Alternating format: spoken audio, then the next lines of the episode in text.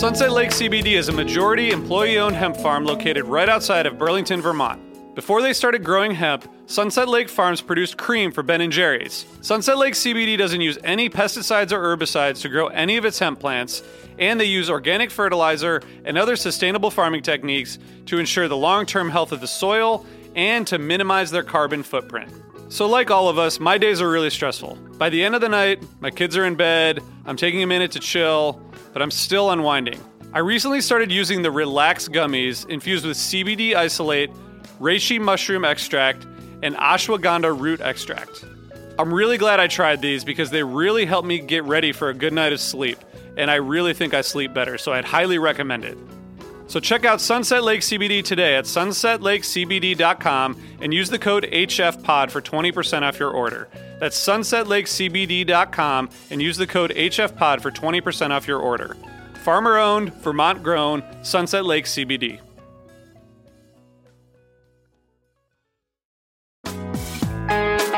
Hi, listeners. I want to tell you about a cause that I'm involved with at Heritage Radio Network. HRN is celebrating its 15th year and to celebrate, we're deepening our commitment to giving voice to the next generation of food systems storytellers, and we need your help.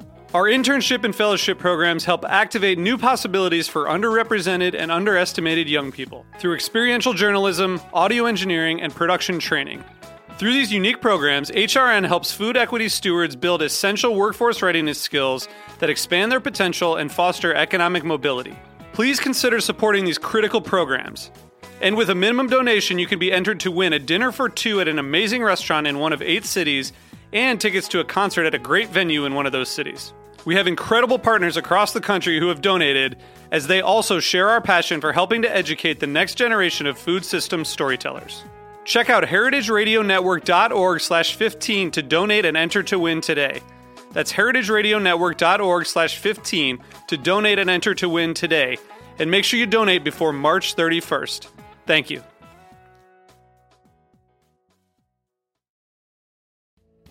Hey, listeners, I want to tell you about a sponsor, Music Masters Collective.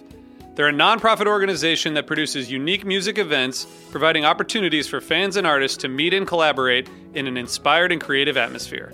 Every week, they host different events, all with the opportunity to learn from world class musicians like Oteil Burbridge, Trouble No More, former members of the band, Milk Carton Kids, Nikki Glaspie, Bill Frisell, Shawn Colvin, and many more.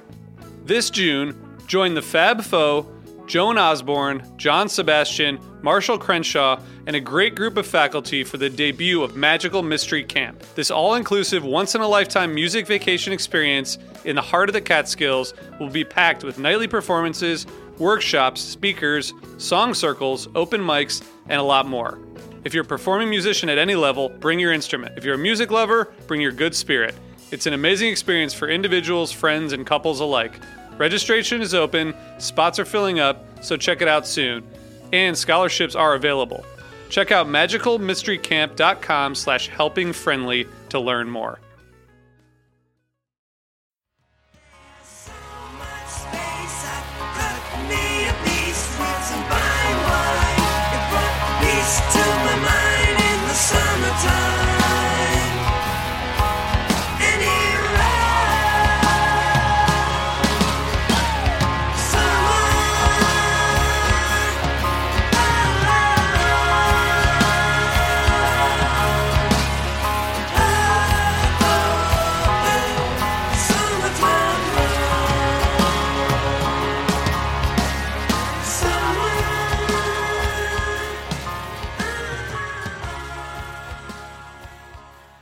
Everybody. Thanks for joining us for another Helping Friendly podcast quick hit. This is for the Bill Graham Civic Auditorium first night for um, last night, July 18th, 2016.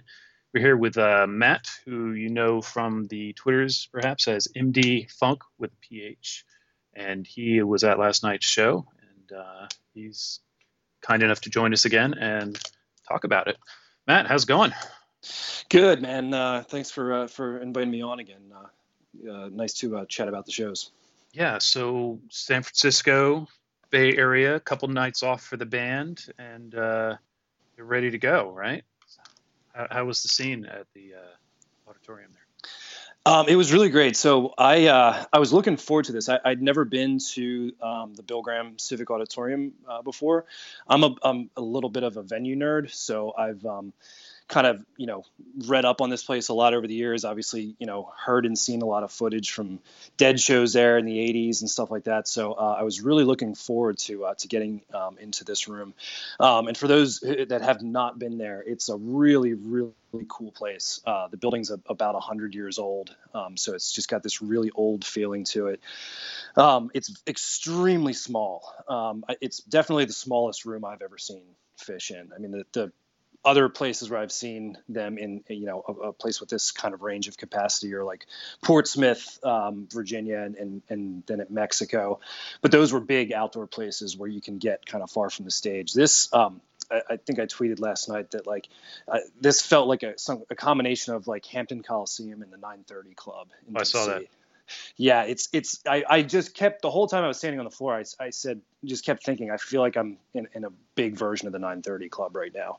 Uh, it's really really neat. Um, just old kind of wood paneling everywhere that makes you feel like you step back in time. And one of the coolest things I don't know if if people are aware of this. Um, the house lights in there are um, they're not just regular lights. They're just like par cans um, mm-hmm. that have colored gels over them. Oh, really? So, um, and they're they're kind of it, like moving from the front of the back to the room, it's kind of in like a rainbow pattern. Um, so first off, it looks really neat because you're not just standing under regular light between sets. You're, everybody's kind of lit in different colors and, and things like that. Um, but you also like when the room kind of smokes up and you, you know the lights come on a separate guy for the show, it just looks like a huge rainbow in the middle of the room. Um, so that was that was wow. pretty cool. As for the the show itself, I uh, I did something that I, I don't normally do. I was uh, flying solo to the show, and I just um, kind of wandered around the whole time, which was really neat. Um, obviously, when you're you're by yourself, it's really easy to get into a lot of places um, pretty quickly. So I was right. everywhere from um, next to the tapers to you know three people off the rail for a while. Uh, went upstairs to a couple different spots, and really got to to take in the, the vibe of the room.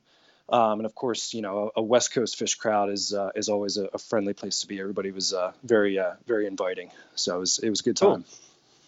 So uh, let's talk about this music. At first glance, it, as the set list rolled in, I thought they were going to do some kind of space theme, and, and, but they really came out of the gates pretty hard, didn't they?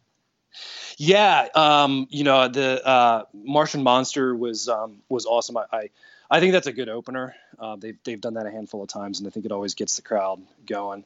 Um, I've, I've, said on the show before, I, uh, my daughter's name is Haley, so anytime they, they play Haley uh, and I'm and I'm there, it's awesome. Um, it, although I do, I, have kind of gotten over the the bliss of that, and I'm back to the point where I, I spend the last 30 seconds of the song trying to mentally will them to keep it going instead of uh, dropping off into into something else. But that's okay. Um, Sugar Shack, I think maybe Trey practiced it for a couple minutes. It wasn't perfect, but it was a little bit better.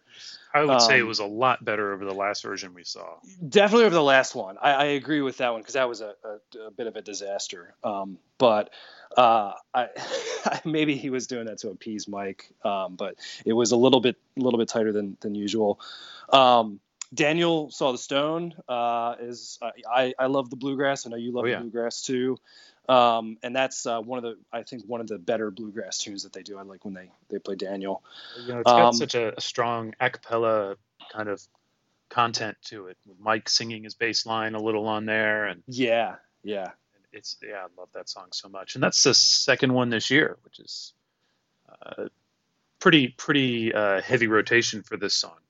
Yeah, and I, I think there was a, a, there was a pretty big gap before that, wasn't the, the few year gap um, yeah, before was, that last one? Uh, yeah, there was, and I, I don't yep. know what it was. Yeah, so um, you know, uh, the uh, the other I think big thing to note in the first set was the Ya Mar, which um, went off the rails and kind of got into uh, a, a, rotation jam um, which I, I, think are starting to be a little bit controversial. Um, people are thinking that maybe uh, they're using that as a crutch, um, which I was thinking, but last night, I mean, maybe it was just the, the fun of being in the room. It almost feels like it's come full circle and it's kind of interesting again. And I, I kind of want them to do it every night now because I feel like if they keep doing it, um, they'll get better at playing those other instruments and they'll find sort of new niches um, Right. to, to, to do. I, obviously, you know, I was just listening to it this morning, and I couldn't exactly. You can you can still tell when different person is playing the guitar or whatever. Um, but you know, there was I thought some interesting stuff happening this time, more so than some of the others.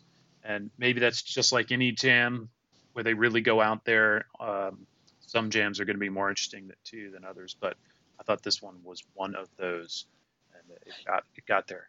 Yeah, and, and you know what the the you know to, back to my previous point about them kind of sticking with it. If you think about some of the themes that they've had on other tours, um, you know, I I mean, of course it was it's great, but you could easily look back at '97 and be like, oh, they're just doing the funk thing again. They're doing the start stop thing that they do every night.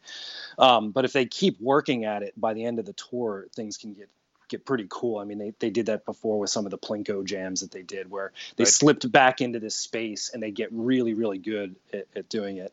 The only thing is that I, I, I, I think it would be a good idea for uh, for Page to spend like ten minutes in sound check trying to figure out how to work Mike's bass, bass rig because he's every time he, he grabs the bass, he, he seems like he just stares at the floor and goes, "I don't know how to make this thing work," and he's like trying to do stuff and I, I couldn't see if Mike's ba- bass tech came out again last night. I know he's come out a couple of times to like hit a switch and, and turn something on for him, but um, maybe if he if he figures out some uh, some of the effects there, he'll he'll start to get a little bit better.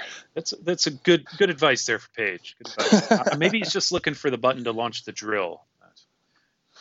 Yes, yeah, exactly, exactly. Maybe and maybe that's the next evolution. Maybe uh, maybe Trey takes over the marimba, Fish steps down from drums and starts playing only only the drill. That's good.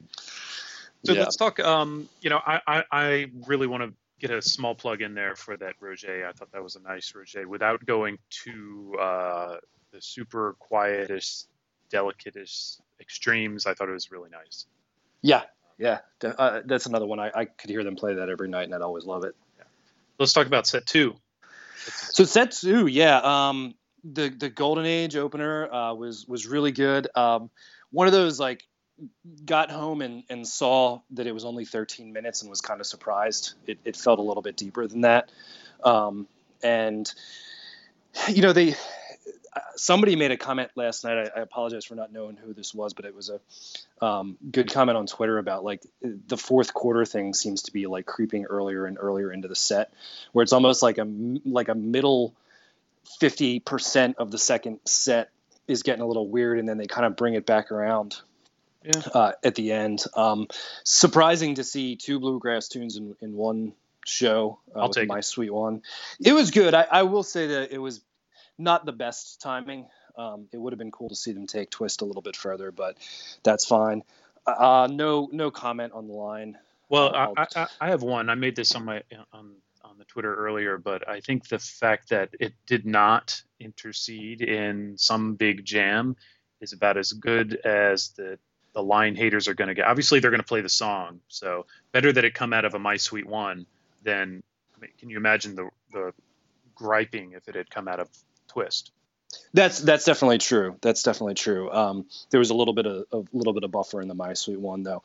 Um, but then that the run through the end, I mean, simple Sneakin' Sally, limb by limb, slave was was really good, and, and the Sally was uh, really fantastic. That that jam got intense. It went to some really really uh, crazy places by the end, and um, I, I enjoyed that a lot. I love I always love Sneakin' Sally. Um, I, I was surprised that I, I had- hadn't realized how long that they had shelved it. I think I actually saw the last version, which was Oh, wow. uh, last last summer. Um, but yeah, that's one that uh, anytime they can jam that deep, uh, I, I think it leads to uh, to good results. And not only did they take it deep, but then they brought it back. They had a great big peak, and then they reprised Yeah. the song to end it before Limb by Limb. Yep, yep, absolutely. Um, so yeah, that's that's one to, to seek out. I, I have not uh, had a chance to re-listen to the jam this morning, but um, my gut feeling last night at the show was I, I thought that was the best jam of the tour so far. Well, it's good to get a, a you know the fresh off you know fresh take of it. Whereas I sat down carefully listened to the whole thing today, uh, but I wasn't there, so Yeah. it's good contrast. What, what did you think? How did you think it stacked up against like the the MoMA and some of the other big ones? I think it's worthy. I think it's I think it's a good big jam. It doesn't go into like crazy deep spaces or anything, and I'm a big fan of crazy deep spaces or weird dissonant things, but they don't all do that, and that's totally fine. Um, I, I, think this worked out. I think it worked pretty well. I, I think people should be really really happy with it. Um, also, I think it's worthy to note, limb by limb, while on paper it might look normal, Trey was really doing some interesting things with his tone on the solo on that. I don't know if you noticed it in the show, um, but it was a little dirtier and maybe maybe it was the plex was tuned in. I don't I don't quite remember, but that was pretty that was notable. Yeah, yeah, he's um Trey's been doing some interesting things. I feel like he's in heavy experimentation mode between the guitar switching and some of the things on um, his amp. There was there's been a couple of times this tour where uh, I've been like really blown away by his his tone. Um, I remember there was a couple times when I was watching the Gorge webcasts that uh, I just was really really admiring how great his his tone sounds. So it seems like that you know kind of wave that he was riding last year with Thee Well of really getting in and tinkering with his amps. Um, and and doing some different things. I don't know if any of the guitar nerds have figured this out. I mean, he's got in addition to the the Mesa Boogie, um, Trey's got a Fender Deluxe on stage again. I don't know if that's a oh, wow. backup or if he's using that part time. It's kind of hidden. You can't see it. It's behind his um, his rack next to Page. But if you look from the side, I, I, I, noticed it last night because I was Mike's side up on the rail for a little bit. Um, you can see that he's got that. So I don't know if maybe he's using the deluxe again, and that's that's what is shaping the tone. But it's uh, he's sounding really good. Well, I'm enjoying it. Um, and so yeah, slave to close. You can't complain about that. And then uh, a good encore. Circus comes with an, a, a, like a 10 minute antelope on top of that. Yeah, you know, I I won't complain about a ballad in the encore if, if they followed up with a, with an antelope or something like that. Um, right. So you know, I, I, I was totally good with that, and I I it's been a, quite a while since I've seen a circus comes, uh, so I was uh, I was pretty happy about that. So overall, happy with the show? Yeah, you know, I uh, um, I went into last night as kind of an experience show. I, they could have done anything, and I really was like looking forward to being in San Francisco, being at the Bill Graham, um, just taking in the whole thing, and um, the fact that we got uh, a couple of really, really meaty parts of the show, particularly the second half of the second set. Um, just I, I, was thrilled and, and um, was really kind of elated co- coming home from the show last night. I, I had a blast. Great. Great. Well, um, so we talked before we hit record about what we play. I think you know I said Golden Age, but yeah, we should we should play some of the Sneakin' Sally, don't you think? Yeah, yeah, absolutely. I think uh, I think that's that's the jam of the night. Okay. Well, um, before we get into that, uh, I want to thank everybody for listening. I want to thank you for joining us and sure. ask our listeners anybody's got an extra for tonight. Uh, hit up Matt MD P H U N K M D Funk at Twitter on Twitter. He could he could use that extra. Yeah, thanks. It looks like my my plans for this evening have been canceled, and I might be. I didn't think I was going to be able to make it to the show, and now I might. So, anybody else there happens to have a last minute ticket uh, that I could get from you at the venue, that'd be awesome. That would be great. And uh, as I said, thanks for joining us, and um, we're gonna play some music. So, you have a good one. Thanks. You too. Good luck getting that ticket.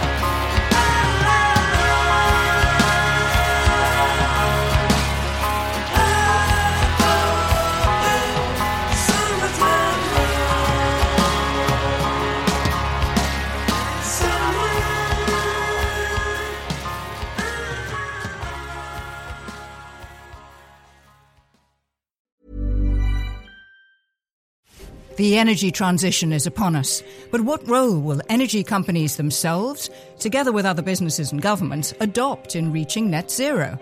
Powered by How, an eight part podcast series from Reuters Plus in partnership with Aramco, will explore innovations and technologies aiming to move us towards a more sustainable future. Join me, Nisha Pillay, for in depth analysis of these questions. Aramco powered by How. Listen now. Bowie, Dylan, Marley. You've heard the names and maybe you've heard their songs, but what about the stories behind the records that made titans of music like these so universally loved and important? Join me, Josh Adam Meyers, host of The 500, as each week I go through a different album from Rolling Stone magazine's 500 Greatest Albums list from 2012 with an incredible lineup of comedians, actors, and musicians talking about how the music has impacted their lives. New episodes of The 500 come out every Wednesday. Listen now wherever you get your podcasts. Hey, you. Do you have any plans this year? How's that going? Did you get 2020? Well, welcome to a brand new podcast called 2020, where myself, Benny Goodman, and my good friends Corey Payson and Siobhan Cronin from the band Lost Symphony also got 2020. And since the world ended this year, we decided why not just check in with some of our friends in the music industry and see how everyone's doing. We're going to get a candid look at life on and off the stage, as well as the mindset of some of the most successful people in the entertainment industry. New episodes drop every Sunday and Wednesday at 9 p.m. Eastern. And you can listen at 2020-d.com, soundtalentmedia.com, or on your favorite podcast app.